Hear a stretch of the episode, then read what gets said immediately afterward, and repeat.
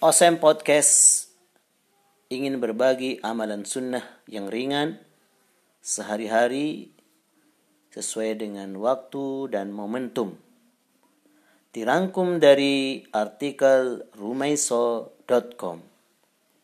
Cekidot.